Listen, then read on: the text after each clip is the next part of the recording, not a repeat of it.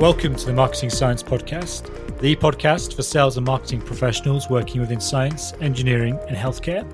My name is Danny Lazel, your host for season four, and in this week's episode, I sat down with the AZO Life Sciences team to discuss the strategies behind launching the site and taking the annual visitors from zero to 1 million in just under three years. Let me introduce Emily Henderson, head editor of AZO Life Sciences, Ben Stibbs Eaton, the content marketing manager for our SEO team, and Sara Lopez Segura, our graphic design and social media coordinator.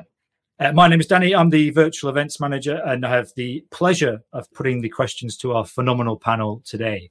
Our intention for the next sort of 30, 40 minutes is to offer some of the principles behind the, the success of the AZO Life Sciences site, not so that we can show off about the success, but so that we can share the ideas and the strategies behind that success in order to get you thinking about your own strategy.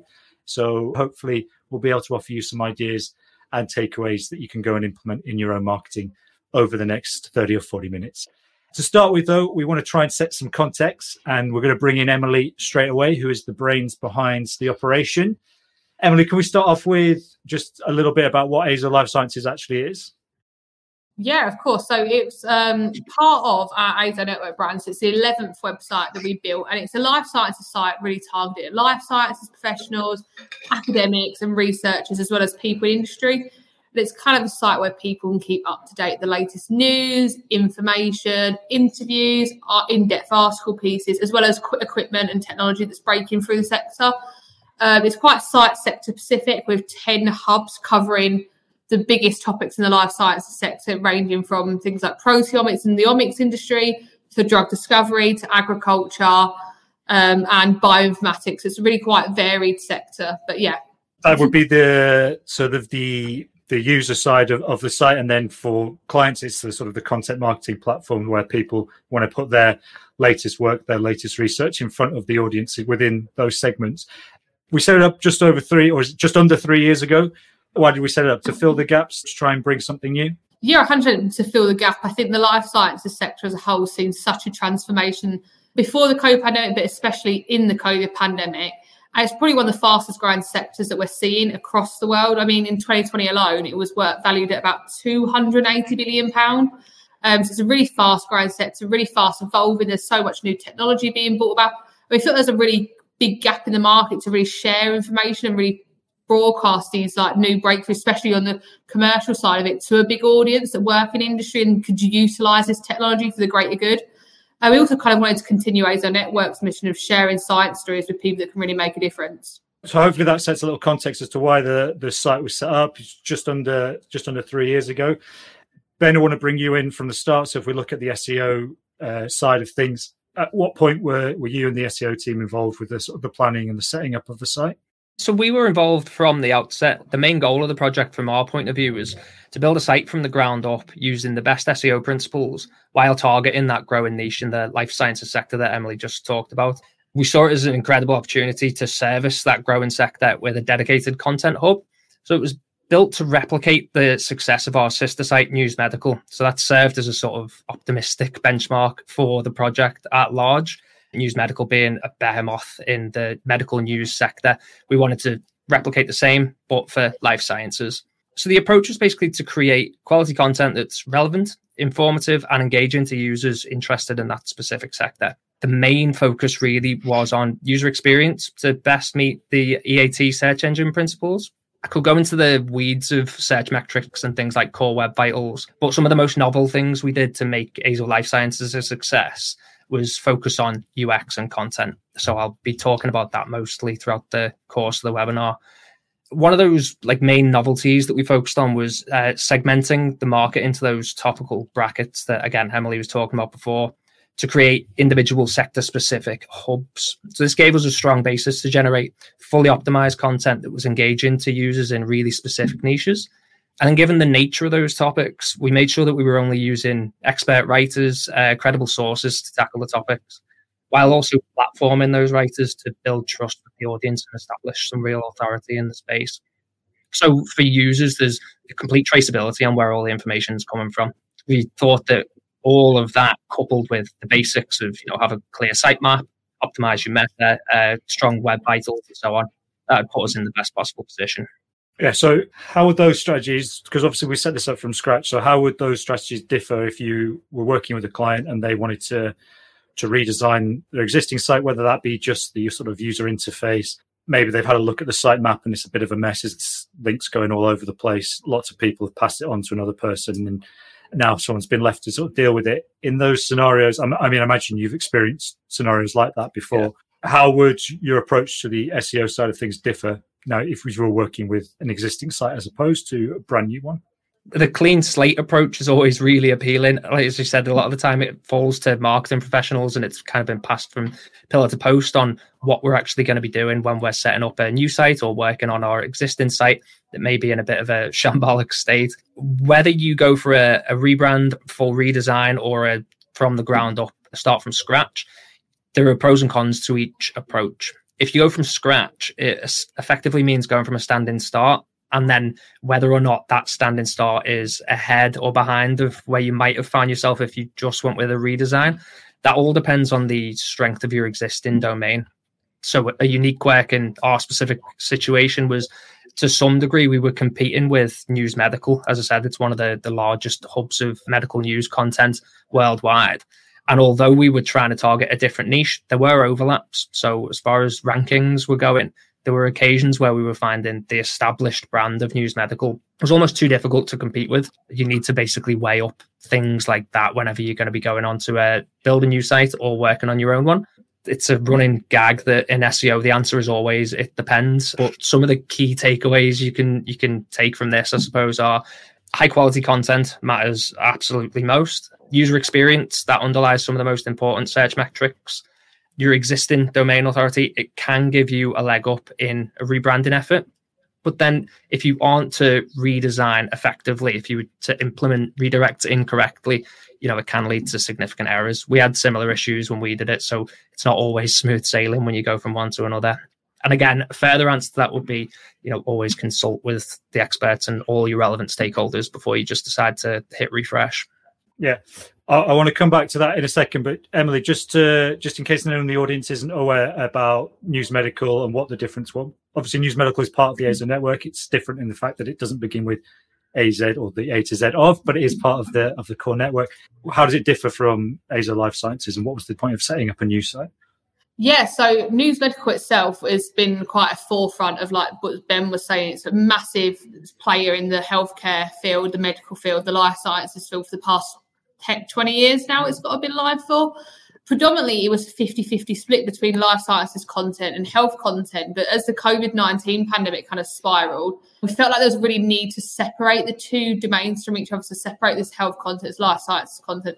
So, News Medical is now a forefront of the health, medical, and preclinical research that we focus on. So, we've still got life sciences content on News Medical, but we've kind of made a really clear definition between the fact that NewsMed only focuses on overlapping realms within the medical space of preclinical research, animal studies, drug discovery at the early phase in the clinical trial phase, whereas life sciences research covers it anything post clinical, so these drugs that have been released, as well as general life science topics like agriculture and biotechnology.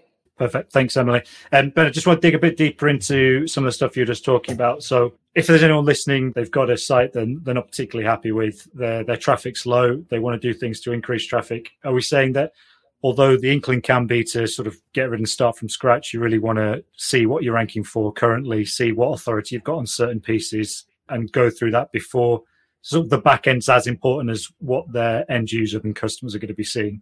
Yeah, for sure. You do need to make sure that you're not going to be gutting a site that does actually have some hidden value to it. It depends what metrics you're using to determine success. So for some people, like for me going into a, a, new client relationship, I'm looking predominantly at rankings first because as a content creator and a written content creator, the main thing I'm trying to do is increase the visibility of client sites for specific search terms for some other people it's it's traffic it's engagement. There's various obviously metrics that you can go by. And sometimes if people aren't hitting specific successes they can overlook other successes and they can you know move too quickly to to reset when they should really consider just going for a rebrand and working with what they've got. I wish we'd had this conversation uh, many years, so many moons ago in a previous job. uh, I had the like many marketers do, they get handed a website they're not particularly happy with, they want to do stuff to sort of increase the traffic, increase the conversions. And all my thought was on the user interface, the user experience, but less so about what we were already ranking pretty well for. So I basically gutted it and started again. and then within the sort of six month period, our traffic was way down. And then it was only after speaking to specialists like yourself that I realized what we what we'd done and the mistakes we made. So I learned that the hard way uh, way back. So, but yeah, what you say, definitely speak to someone about it if you're not sort of specialist in those areas. Yeah, sure. But I mean, it, it's a common thing that uh, anytime that you make changes, positives and negatives are going to occur. Like it wasn't all, as I alluded to before, it's not all smooth sailing when we transitioned to Azo Life Sciences. When we launched this, we did have a problem off the back of a core algorithm update that Google released, which was basically trying to target the veracity of medical news so it was kind of dovetailed with the COVID pandemic. It was effectively targeting anything that was even peripherally related to COVID. And we don't actually publish any coronavirus related content on the life sciences platform. But because it was, as I said, tangentially related, we still had to deal with the fact that we were going to be receiving hits and kind of secondary penalties, I guess. We weren't penalized particularly strictly, but we did notice a knock on effect. And the only way that you can deal with that is to stay up to date with the latest news that Google's putting out, trying to deliver the best quality content possible. But you also need to be reactive and know what certain signs are pointing towards. If you see a massive dip in your traffic, you need to then be able to analyze that, diagnose the problem, and then quickly and effectively implement a solution. So, if people are seeing a massive dive in traffic, is the is the sort of the initial thought is that there's been an algorithm check that you weren't aware of, or does it tend to be that, or does it tend to be something something else? It can be all sorts, to be honest. Obviously, if it's organic traffic, the one of the first things I'll look at is the rankings. So, obviously, the difference between overall traffic being your overall traffic can be coming from emails that you're sending out. It could be coming from social media. It could be coming direct. If you're a bit of a, a destination for users to be going to, type in your URL indirectly. If it's organic traffic that you've seen a big dip in, what I'd first look at is to see if there's any significant rankings changes. If any rankings have dropped off and those rankings are particularly highly searched, high volumes of searches per month, that's where I'd look first. And then secondarily, I'd probably look to see if there were any algorithm updates. And you keep up to date with those just by following the any yeah. particular resources that you, that you yeah. recommend? The core ones, definitely. They Google, uh, for all their faults, they are relatively transparent about the big updates and they do give you forewarnings. But they are also making little micro adjustments to the algorithm every single day. So you'll see fluctuation routinely nowadays. It's just part of the course. Gone are the days when you used to have a concrete position one ranking all the time. If it's a good piece of content, even if it's the best piece of content, you will probably see it flicker in between positions one to three. It's just the nature of how uh, Flux works nowadays. Just on this subject, I think we'll talk a bit more about AI enhancements in a little bit because I know people will be interested to hear what you, guys have got to say on that. But if we were to go back to the strategy, the SEO strategy at the various stages of the last three years, how did it differ from pre-launch, three months, six months, one year, etc.? Mm-hmm. Yeah, the strategy, despite the hiccup of obviously we we had a plan in place, we launched, and then very shortly afterwards, the whole world went into lockdown, and everybody only wanted to talk about one particular topic. So the concept of creating a life sciences hub that was a destination for the main location for high quality life sciences news and content that hasn't changed across the entire lifespan of the site so far. We've had that from conception through to today, and we're maintaining that. The way it changed predominantly was in how we were reacting to what we were seeing was going on with the traffic throughout the course of the, the pandemic. And in relation to that, that algorithm change that I mentioned, which is the medical medical news update. The main thing was making sure that we could find out where there were any problems that we'd maybe carried over and one of the things that we did figure out was uh, our redirects weren't necessarily implemented to the best they could be at the start. Very quickly after we resolved that problem, we saw that change begin to um, to improve. The traffic was much improved, and although it we did see a dip, again, it's kind of part of the course with uh, these projects. You do find that it's not always up and to the right. Things are going to be, you know, up and down along the way so again, a bit of a non-answer. It's the strategy never changed because the goal was always to create a strong content hub. And that's what we've done. But you do have to be a, a mix of proactive and reactive. Yeah, absolutely. And when Emily's moaning at you because traffic's dropped down, it's blaming SEO yeah. for it. You've just got to sort of be like, look, yeah, Emily. she's she's hard to argue with. and a um, good questions coming in. So this one's asking, how much does the visual appearance of SEO content contribute to its success or lack thereof? For example, blog posts could perform great in SEO rankings, but it could be visually uninteresting, hard to skim, etc. How important is it to optimize the visuals and overall design? I would say very important because part half the battle is getting people to the site. But if you get them to the site and they're not going to engage with that particular piece, it sort of becomes irrelevant. Sorry, I know you'll have some thoughts on this because you're our master at putting everything and everything into into all of our articles and blog posts. So maybe Ben first from an SEO standpoint, and then sorry, yeah. give some examples of of some of the stuff that we do.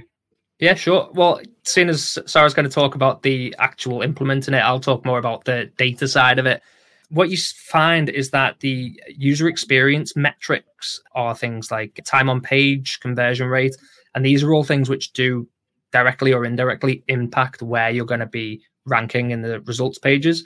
What you got to remember is that Google is effectively trying to serve the customer. It's not trying to serve you. It's not trying to make sure that your site is ranking highly. It's trying to give people the information that they're looking for and it is ranking your content based on over a thousand different metrics and it some of these ones which directly relate to user experience factor into where you're going to rank so it's kind of a constant process of if people are actually visiting your pages they are engaging with your pages it's going to increase your rankings and it's kind of a snake eating its head it's which one starts first it's a whole process constantly revolving yeah, and so uh, we were talking about this, or we talk about this all the time because we're putting lots of different types of additional content within written within written stuff. What what are your sort of thoughts on this? Yeah, as Ben has mentioned previously, user experience it is a factor for Google to give a domain certain strength. And also, finally, I get the chance to drop in my cool fact. It's it's been the I don't know if you're aware of the leak of the algorithm ranking in Yandex. Yandex is the fourth biggest search engine at the moment currently, and all their code and all the factors they use to rank different content has been have been leaked. This is not Google's algorithm, but the general consensus is it's going to be it's either mirroring Google or very very similar. So it is likely that Google uses similar factors, and the fact that an article or anything has a short video or a multimedia and it is a factor for ranking. So it will give you more points to appear higher. So the more short videos it has, uh, links to platforms like TikTok or Instagram Reels or YouTube could make that video pop up and hence your article. All of these different elements are taken into consideration. So the more multimedia and the more engaging it becomes, not only is going to help you rank higher, but also going to help the reader stay longer in the page, which is per se another factor to rank higher. So it's it's not going to do any harm at all. Uh, another thing that, that, we like to do is, which people can definitely try for themselves, is to have the option to, if you're using video content, repurposing it for written content, have the option to read, listen to the audio, or or watch video. Because I imagine, well, let's just go. Sarah, what do you prefer to do? Well, I it depends because not consume.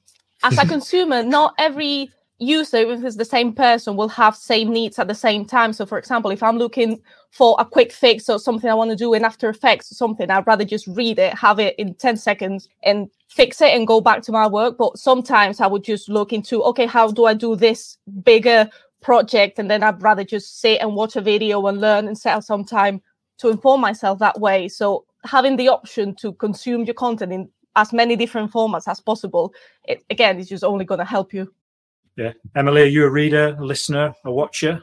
I'm definitely a reader, unfortunately. I think it comes part and parcel with the fact that I work in editing, that I enjoy reading. But yeah, no, definitely a reader. Be a slow job if you didn't enjoy reading. ben, are you a reader as well? Yeah, a bit of a mix though. If it depends what it is I'm looking for. So if I'm trying to figure out how to put a shelf up at home, I don't really get much from an article, so I tend to use YouTube for that.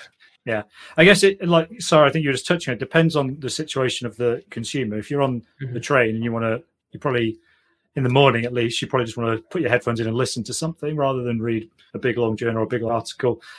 Different times there, you sat at your desk, you've got more time to read it. Watching video if you're short on time. If you watch videos, something I do all the time is I watch videos on like 1.5 speed or two speed just because you can get through it quicker and you get all the key the main points out of it. Not that I'm encouraging people to turn us up to two speed because um, which you can do if you're watching on demand, by the way, in the future. I guess it just depends on giving people the options so that in those different situations people can consume and get your content? How, what's easiest for them? Just as a quick sidebar, I've got no interest in hearing myself at two times speed. or at all, personally. Yeah.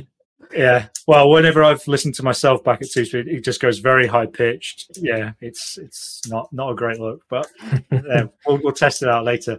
Um, let's let's talk a bit about AI enhancements because a lot in the news about ChatGPT. People have been using it. I know we've all experimented with it in different ways. Should we, Sarah? I think you've got some some thoughts on it. Can people? Is it beneficial to people? Can people use it in a positive way? What, what just what are your thoughts on it? I am the more doomy and gloomy version of the four here. I'll start saying that I use ChatGPT and it helps me a lot, especially not being a native English speaker. It helps me a lot. Like, is this expression correct? Or can you rewrite this for me? Just said in a different way. As a tool to get ideas and get your thoughts going, it's great. But I do have more facts, and I've been reading recently on the about the Bing AI powered chat box where you can ask it anything.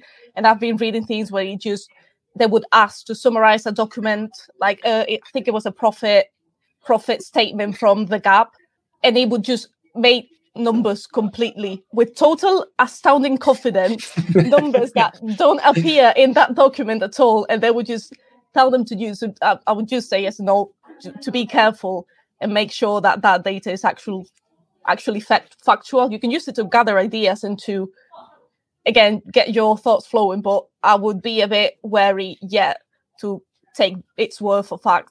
This is one thing that I'm finding really interesting about it is when it does create these factual inaccuracies, where does that come from? Like, what is it in the programming that makes it do that incorrectly? So I've used ChatGPT to help with brainstorming ideas, a little bit of research, but to be honest, I've moved on to a different resource for that. I find ChatGPT is almost like a virtual assistant. Apparently, there's no budget for me to have an assistant of my my own, so I have to turn to the robots to help me out. So it is useful to help organize my thoughts and do a little bit of research. As I said, I've moved on to another search engine called Perplexity to help me actually do my research, purely because that is much more reliable in terms of its uh, referencing.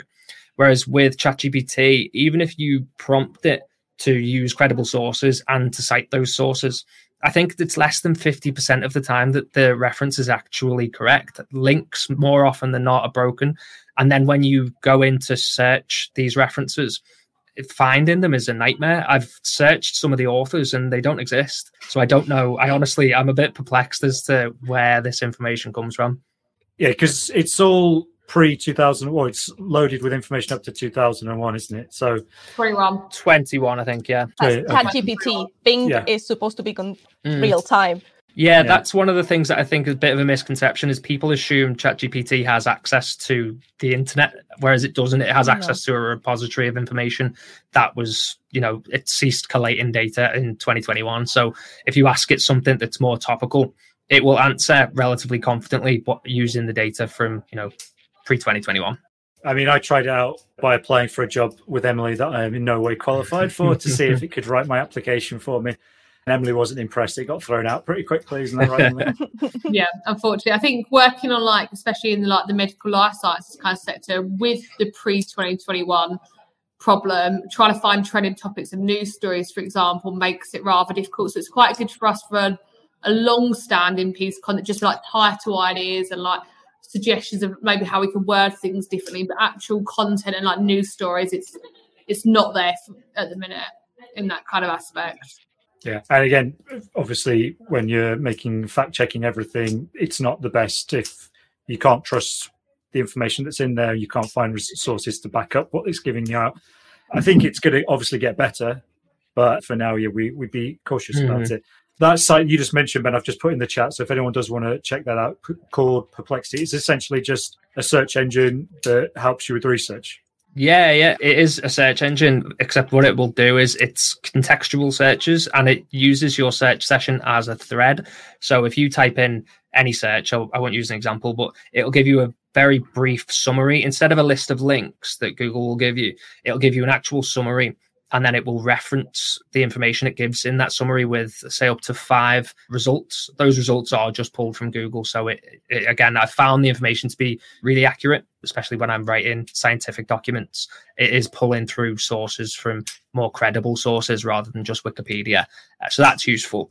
But then when you the, the real strength in it is that if you then type in a follow-up search it remembers the context of your your previous prompt. So anything that you type in subsequently all falls under one particular topic and subject. Again i tend to be writing relatively long form blog articles for clients. So if i need to familiarize myself with a challenging subject and i need to be looking at various aspects that i'm going to be going through throughout the discussion phase of the blog it's invaluable. It's really really useful. It's, it's going to be an interesting thing to monitor and obviously we'll keep keep on top of it. I know each of us have, have had a go. Each of us are following the news. So, as and when we've got updates, we'll of course share them with everybody via the newsletter or, or our social channels. Emily, if we move on to a bit more about the actual con- the strategy behind the content itself. So, at the beginning, what was your approach to developing content strategy, particularly the stra- uh, content that drives traffic to the site? Yeah, I think starting with the content strategy, I think the main thing to have in your mindset is a long term. It's got to be very clear. It's got to be a long term strategy. I don't think you can go into build a new website or rebrand a new website necessarily. This idea X. I know we was talking in discussions leading up to the webinar about like a set number of views you want to achieve to define success. I think that's really difficult. I think having a clear mindset and like goals of like milestones you want to achieve is important. It keeps so you're constantly referring back and using your data to track your progress, and that's important. But don't be disheartened if practices needs to change, your content strategy needs to change because it does evolve. Like the field of science evolves very rapidly. So I think ha- constantly coming back to the initial ideas that you set, maybe setting yourself some like OKRs or KPIs, like kind of like numerical indicators, is important. But I think really long term strategy, I think you see success built up over time. So as your reputation in the space, especially in Google's eyes, and you becoming a recognized source of information, as that increases, your content's going to become more and more visible anyway. So I think really picking out good content, I think like Ben's touching it so much, I think it's so important is having a clear your information, its content's got to be good, it's got to be reputable, it's got to be coming from good authors that are known in their background, making sure it's engaging, it's unique. I like mixing content up. I think sometimes like people always get given like content as question titles. I think having guides is really important, mixing up the way that you phrase things because some people might not necessarily search that way and might not search in like question terminology. So I think mixing it up distributing it. I think having a good distribution strategy or like a good different channels. I know Sarah's like massively on social media and things like that. It's really like on the ball when when we publish new content to spread it across these channels. But you can engage different audiences that way. So I don't think when you create your content strategy, don't always rely on LinkedIn. I know it's very good for like industry professionals, but if you're trying to target more than one audience, why don't you turn to things like Instagram, where I have a lot of research academics? I know Sarah mentioned on probably a couple of webinars ago about the importance of using TikTok and how that's coming up and like with scientists in particular. I think using different platforms, as Ben touched upon, having SEO best practices implemented from the start and your content strategy is really important. And yeah, just expect it to change as your audience grows. You are going to come across new obstacles and be prepared for that and come full circle and just evaluate as you go. So, how do you go about organizing that content on a site so that it's easy. If I'm in a particular area of life sciences, I might not be interested in 80% of what's on the site. How do we organize it so we can find the most relevant information for, for individual people? Yeah, 100%. So Ben touched on it. Like user experience is massive at the minute. And I think when we launched AZO Life Sciences, we very much had that in the forefront of our mind. Like, how can people navigate a life sciences site that covers so many varieties of things? Like no one that's on as an analytical chemist, for example, probably doesn't want to read about soil health article after. It's just the way it is. Um, but I think we massively implemented something called a mega menu. So it's basically like a big drop down menu where the hub pages appear. So they can click directly onto a landing page where it's got the latest news, articles, research, interviews, and products all in one space. Just makes the website a lot more navigable. I'm going to use that new word. Um, I've learned the last week, everyone and it's broken down to main segments. So, say if you're looking specifically at equipment, you're in the right place and there's more equipment that pops up. We have like what if you're interested in this, making sure I think like a lot of things when you upload new content, just don't put in call to action buttons and link to code with no real purpose for it because the, the, reader once I always think like one, if you've got a reader on your website that doesn't in, interact and doesn't like the content, you probably won't get them to return again. So I think pushing them to keep on your website with irrelevant content is not probably worth doing it. I think if you can't find a relevant page for them to move on to, don't add one for the sake of it. So I think like having call to action codes that link through to like something that if you're interested in this, you probably will be interested and keep them in the same segment of the site is really important. And yet author pages for the content. Like I know Ben touched on it, but I know with the EAT, having the content that's wrote in these hub pages with your freelancers or your team of internal writers that have got a relevant background in it is really important as well. Yeah, because uh, I believe there's an extra E now uh, in front of EAT, so EEAT, which is for experience. Experience, yes. Yep. uh, and one of the things that we already had addressed way back was these speaker bios. Could perhaps talk a little bit about that, Ben, Emily, whoever's best to answer that one. So we have a team of over about 100 freelancers coming from all kinds of various backgrounds, from probably student level all the way up to like PhD work in industry, work at some really big companies. And what we did when we launched the thing, because EAT was so important at the time, that we took everyone with a PhD that had a qualified background in the 10 hub pages that we were creating we made a scientific review board where all the content was sent through and they proofread it, they checked it, they made sure it's error free.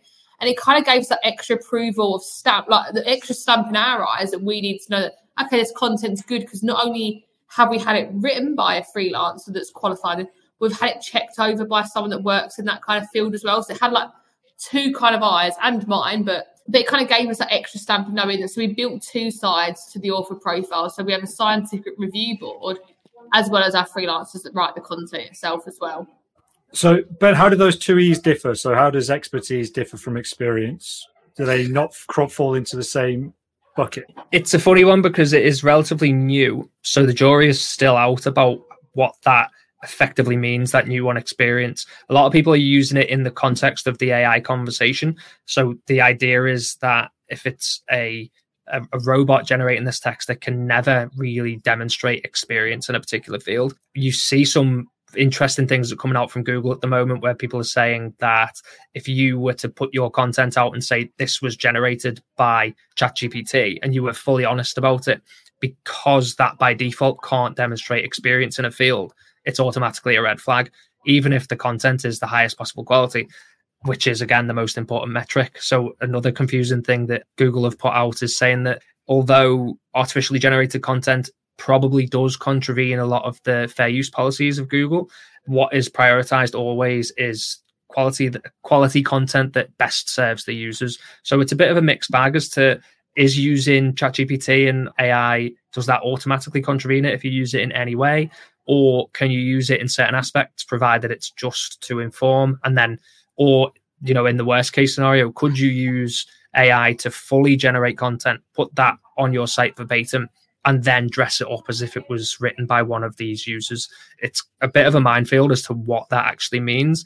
I think expertise in the the original EAT that factors more into your domain and the existing brand authority of your site. Experience, I think we're going to understand more about what that means going forward. But I believe we were already on the right front the front foot with this by having these author bios and we have that full traceability. Anybody that wants to check if our content is not only you know effective and it's true they can go through onto the author bios. And if they really wanted to they could then go and check out these authors on linkedin. They could see their other publications see they see that they're real people that are active within the field. Emily i know you were talking the other day about although life sciences is this massive growing field it's really interconnected. So if somebody a- appears like they're an expert but they don't really exist, you'll quickly get found out. Yeah, hundred percent. So as a, as a quick takeaway for for anyone watching, if if they're publishing regular content on their site and they're not uh, really highlighting who's written the scientist behind the research, the scientist behind that article, what what should it look like? Should it just be should it just talk about their experience? Should it link off to something else? Or is it just a case of this is Doctor blah blah blah? they have worked for this many years in this area, etc., etc. It's an interesting point because for a lot of clients, if we're writing for them, um, occasionally you'll see on their site that content was written by members of our team, and that that team we're effectively an outsourced agency. So on the client sites, we're not demonstrating specific author expertise, but that's not has never been seen as a red flag. It's something we have advised a lot of clients recently. Like we will publish content and have specific bios there so people know that we are expert users and that we're not just some faceless agency that's generating meaningless content that there is a lot of thought that goes into it and a lot of um, there's a strategy behind it rather than just generating meaningless content it's something to consider to at least have if you're generating content for your own website at least just have a, an author bio uh, so people know where you're coming from and what your reason for writing in this field is yeah, all good points. So yeah, if, if that's what you're doing already, uh, something. If you're not doing it already, sorry, something to to sort of adopt as soon as possible, basically. Emily, if we just go back to the the hubs, I'm just trying to think for for clients who work in various fields within life sciences and they organize their own content on their own site. Do you recommend having a content hub for this area, another content hub for that area? Is that how you would organize it if you're advising a client on this? Yeah, I'd say organising it, having a clear layout so people can find things easy. I think having it all just dotted around. It depends on what kind of. It depends on the aim of the website. If your aim is to get generate sales and RFQs and leads, I'd probably put all the equipment, and all the downloadable things together. I think that would make sense to categorize it like that.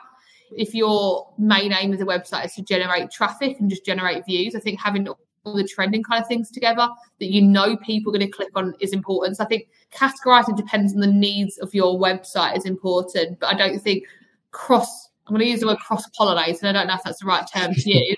but between, say, like technology or different fields against each other doesn't necessarily work because readers are going to end up confused.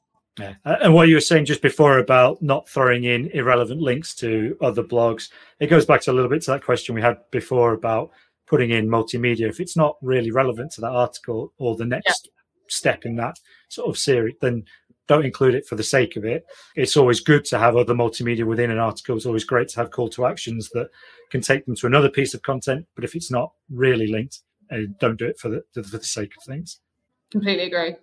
And I know we're talking mainly about generating traffic for our own for your for client sites and for how we did it for our site. But sorry, I know within the sort of video that we include within articles. One of the other benefits is that video itself can rank on Google wherever we're hosting it, be it Vimeo, YouTube, things like that. So can benefit sort of in terms of searching in both ways. And I think there's something else about Reels as well that you were talking to me about the other day. So would you mention it's the video itself within linked within the article, and that video can itself rank. If you then take that video because you've already made a video complementing whatever you were saying on the main let's call it a main article or the main website then you can use that file and post it on other channels to attract people to that main article. So when i came to AZO life science we had this great website with great content. Now i was tasked with the project how do we get more people to see this content? So what do we do with this content to increase the amount of attention it's getting? So i thought well let's just go with people are even if you're a researcher, even if you if you go to the website just to see something about your research that you're interested about, the rest of your time, you where are you spending? You're spending on social media, you're spending on your emails, you're spending on your inbox. Why don't we take the really good stories and the main key points of these articles and just distribute them and just if a researcher is on Instagram and Reels, they're going to see content that is relevant for them. And then that content is then going to redirect them to the main site. So do not just have to rank for SEO. You have a great SEO. You have, we have a great set of experts that are going to rank you in Google when people go intentionally to read, search for that. Why don't you just try and attract more attention where they're already are, not necessarily looking for it if your content is good, if your video is good, then they they will catch it will catch their eye and then redirect it to the site. And it's just a, a great way to just expand a bit more your reach. Yeah, I, I was really interested in what you were saying there about the using the stories, and it is just finding unique ways of telling good stories because people aren't uniformly using Google to search anymore. I mean, people still use the term if you don't know something, Google it. But there's a lot of people now that don't use Google as their first port of call. As I said, I'll go to Perplexity now as my first place to go whenever I'm researching an article. There are people who, if they're looking up DIY tips, they'll go to YouTube. And obviously, I'm I'm past the curve with TikTok, but a lot of people are mm-hmm. using TikTok to search. People use Pinterest still to search for different things. And it's it's finding ways to utilize the what are effectively different search engines that yield different media in relation to different prompts. So having that approach that you had there, yeah, really beneficial. Yeah, also yields different audiences. I think like Sarah massively hits on the fact that different age groups. I know Ben says he's too old for TikTok. He's not, um, but, it, but, it, yields such different audiences. And if you're trying to tap into a field of say like students and you're a client working in manufacturing space, some students do have purchasing power over some equipment choices in their laboratory, and you could be missing a big section of your audience if you're not tapping into different channels. I think yeah, what Sarah says is really important from an audience perspective, as well as just generating and getting your brand visibility out there. I think this is probably another webinar, but it goes into people's intent when they're searching for stuff, doesn't it? Lots of people will do their research on Google, but a lot of people do their research elsewhere and then come to Google when they want to look for for said product, which is why you need to have content for the various stages and the points. I know Ben, that's something you do mm-hmm. with clients when you're doing an SEO strategy. We do have loads of SEO additional SEO content, previous webinars, uh, blogs written by Ben, uh, handbooks, loads and loads of stuff that can, can be helpful to people if they want to learn a bit more about this. I want to talk about tracking quickly before before we finish up. So we're obviously tracking performance or website traffic. Is that the primary thing you you were looking at, Emily, from from the start and throughout? Is the amount of traffic coming to the site? Or are you go are you diving into individual pieces of content, seeing which ones are doing well, and then taking those sort of themes and, and reusing those and redistributing them?